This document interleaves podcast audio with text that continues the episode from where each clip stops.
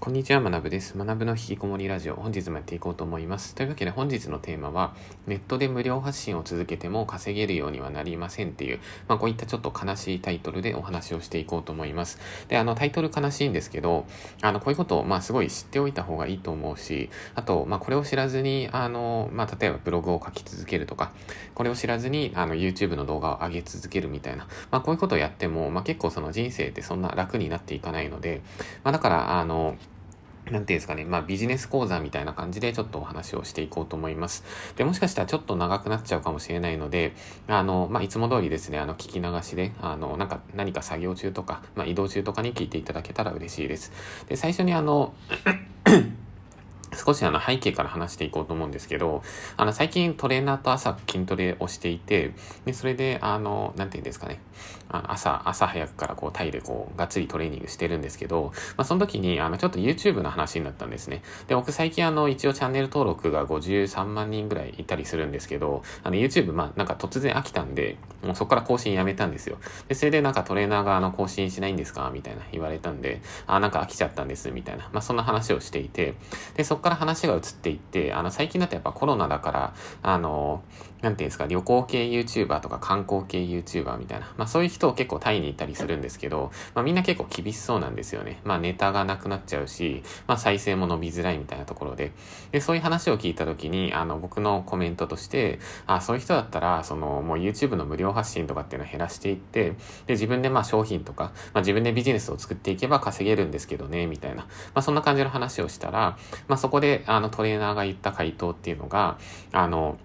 なんか以前にそういう商品を作っていた、作っていた YouTuber もいたんですけど、まあなんか炎上事件があったから、なんか皆さん結構その辺動きづらいんだと思います、みたいな。まあそんなことを言っていたんですね。で、ここの、えっと、まあ、下りというか、まあちょっと背景が長くなっちゃったんですけど、まあここに関連して今回ちょっと話を進めていこうと思います。で、あの、どんな感じで今回話を進めていきたいかっていうと、まあ多分、割と多くの人っていうのが、まあなんか自分で商品を作って売りたいみたいな、まあそういうのを考えているけど、でもなんか炎上したら怖いなとか、叩かれないかなみたいな、まあそういうのを恐れていたりとか、あと、その、まあやっぱその、まだまだ自分は、まあ例えば登録者とかも少ないしとか、発信力とかも弱いしみたいな、まあ引き続きあの無料発信していけば、まあ炎上とかもしないだろうし、まあそっちの方がいいかなみたいな、まあそういうふうに考えている方結構多いと思うんですね。で、そういった方の、えっと、考え方だと、まあ結構その、なんて言うんですかね、まあお金を稼ぐっていう点では厳しかったりするので、まあ、そこをちょっと、あの、深掘りしていきます。というわけで、じゃあ、すいません、前置き長くなっちゃったんですけど、ここからじゃあ本題に入っていくんですけど、一旦じゃあちょっと大前提の話しますね。で、大前提として、えっと、無料でネットでこう情報発信を続けていくじゃないですか。まあ、例えばブログでも YouTube でも、まあ、こういったラジオでもいいんですけど、でもこれを続けていったところで、あの、お金って基本的に稼げるようにならないんですね。まあ、ここは、えっと、まず納得するというか、あの、必ず覚えておいた方がいいと思います。あの、なんていうんですかね、例えばトップ YouTuber とか、まあ芸能人 YouTuber みたいな、まあそういう人たちを見てると、あの再生回数だけで稼いでるじゃないですか。でもあれでも、あのトップ層でもぶっちゃけそんな収益は実はそんななかったりするんですね。で、先ほどちょっと調査してたんですけど、えっと、宮迫さんっているじゃないですか、芸能人の。あとは、えっと、手越さんですよね。あの、関ジャニでしたっけ？あの、ジャニーズの。で、あの、まあ、宮迫チャンネルと、まあ、手越チャンネルっていうのを2つ調べて、で、収益どれぐらいなのかなってさっき見てたんですね。で、これ、あの、ツール使うと調べることできるんですけど、多分宮迫チャンネルだと多分月300万円ぐらい。で、手越しチャンネルだと月200万円ぐらい。まあこれぐらいが、まあ多分 YouTube 収益なのかなっていう、まあそんな感じなんですね。まあもしかしたらもっと上行ってるかもしれないし、あの低いかもしれないんですけど、まあ、ざっくりまあ数百万ぐらいっていうところで、で、あの、まあ、このお金を聞いた時にほとんどの人は、あ、やっぱいっぱい稼いでるんだって思うかもしれないですけど、まあ、とはいえ、冷静に考えてみてほしいんですけど、宮迫さんとか手越さんって、あの、国民で多分知らない人ってほぼゼロぐらいですよね。もう認知度なんかほぼ100%近いみたいな。まあ、それぐらいの人たちが YouTube に参入して、しかもそれなりにもう YouTube めちゃくちゃコミットしてるじゃないですか。多分2日に1回とか、それか毎日とか、まあ、それぐらい動画出してますよね。で、それでこの利益というか、この売り上げなんですね。で、こういうのを見たときに、あの、ぶっちゃけそこまであの多くないんじゃないかなって思ったりするんですね。で、なんでかっていうと、例えばその宮迫さん、手越さんとかって、まあスタッフとかもいるじゃないですか。で、あと編集してくださる方も多分いるわけじゃないですか。で、そうなっていった時に、例えばじゃあ月200万、300万稼いでますみたいな YouTube から入ってきますってなっても、でも利益ってまあ100%じゃないので、まあ仮にじゃあ利益率50%だったとして、まあそうなってくると宮迫さんの月収っていうのが150万円、手越さんの月収が100万円みたいな、まあそんな感じなんですね。だこうなってくると、まあ結構もうトップクラスの芸能人でこれってだいぶ厳しくないですかね。まあ、だからまあ僕とかこれ聞いてる皆さんとかも、あの別に芸能人じゃないと思うし、あの国民からの認知度ってそんなないじゃないですか。で、そういった人たちが同じように戦ったとしても、もうほぼ確実に99.99%あの稼いでいくのは厳しいと思うんですね。まあ、だからそういった観点から、あの、無料で発信を続けても稼げるようになりませんっていう。もちろんその、ちょっとは稼げるかもしれないんですけど、まあそれって、あの、まあ実は労力に対してその収入がそんな見合わないというか、まあそんな感じになっちゃうと思うので、まあだからやっぱりその、まあビジネスを作っていくというか、まあそっちが大切だと思うんですね。まあだからここからは、えっと、そのビジネスを作るっていう場所に話を進めていこうと思います。という感じで、あの、じゃあどうやってビジネスを作っていくか、まあ YouTube の発信とかブログの発信、ラジオの発信、まあ全部そうなんですけど、けどこの発信活動っていうのは基本的にまあマーケティングなんですね。で、マーケティングって何のためにやるかっていうと、もう商品を売るためにやるわけなんですよ。まあ、だから、まずその売る商品とかっていうのをそのマーケティングしながら一緒にこう作っていく。まあ、これがすごい重要ですね。で、例えば僕の場合だとプログラミングのオンラインスクールをやっていたりとか、あとは例えばブログの教材とかっていうのを一応出しているので、まあ、そういうのをそういうのがまあ勝手にまあ売れていくわけですね。マーケティングをしていくと。まあ、ただ僕の場合そんな積極的に最近は売ってないので、まあそんなセールスはしてないんですけど、まあ多分例えばラジオとかで、あの、こういう商品作りましたって言ったらまあ売ったりもできるので、まあそうそういう意味もあって、まあ日常的にこう継続的に発信をしていますと。まあそんな感じですね。じゃあこっから、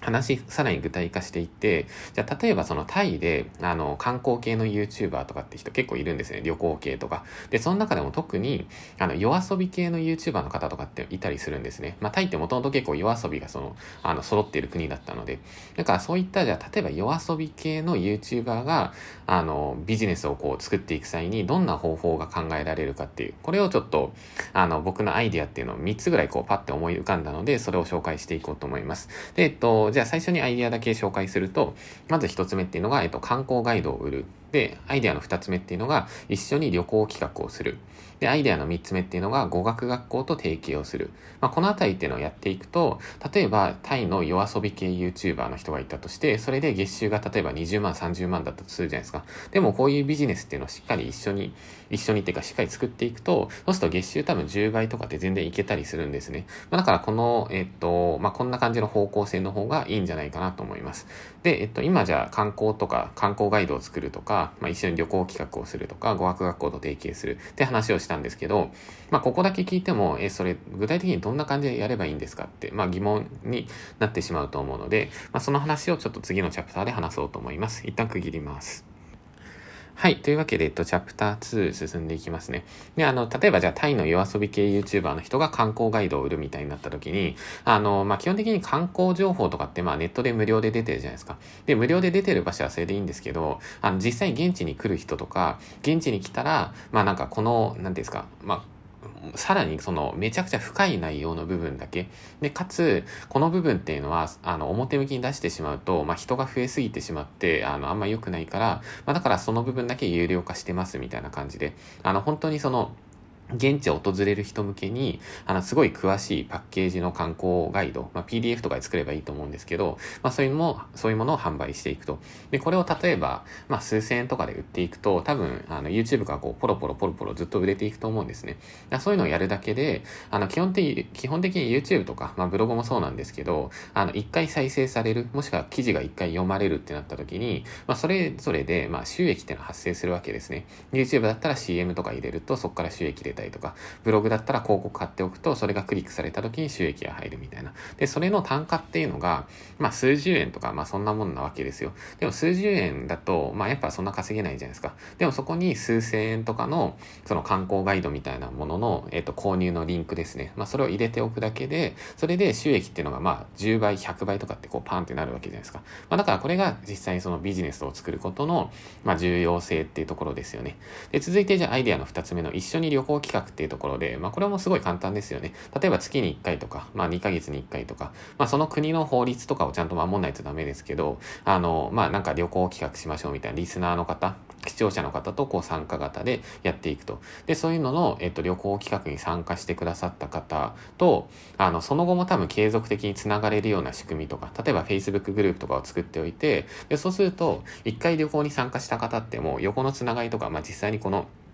絆が強くなってるじゃないですか。で、そういった方って多分リピーターとかにもなりやすいんですね。まあだからそんな感じで、あの旅行を企画しながら自分のその濃いコミュニティを作っていくみたいな、まあそういうのも一つありだと思うんですね。で、続いてアイデアの3つ目っていうのが、えっと、語学学校と提携する。で、これ、まあ例えばタイだったらすごい簡単だと思うんですけど、まあタイの夜遊び系 YouTuber の人が、タイのどっかの語学学校と提携をして、それで、まあタイで例えば夜遊びするってなった時に、あの、タイ語多少喋れた方がいいと思うんですね。まあ、ちなみに僕、タイ語1ミリも喋れないんですけど、あの、まあ、ただなんか簡単なタイ語とかだったら、まあ、1週間、2週間、3週間とか、まあちょ、ちょっとやっていくみたいな。ちょっとやっとけば、そしたらその、タイ人と会話するときも、その、現地の言葉を知ってるって結構その、打ち解けるきっかけになると思うんですね。だからそういうので、語学学校と提携して、なんか自分専用のその、パッケージプランみたいなのを作って、それを YouTube 通して売っていくじゃないですか。で、売っていって語学学校に集客したら、その分キックバックをもらうみたいな。まあこ、こんな感じですね。で、こういうのをやると、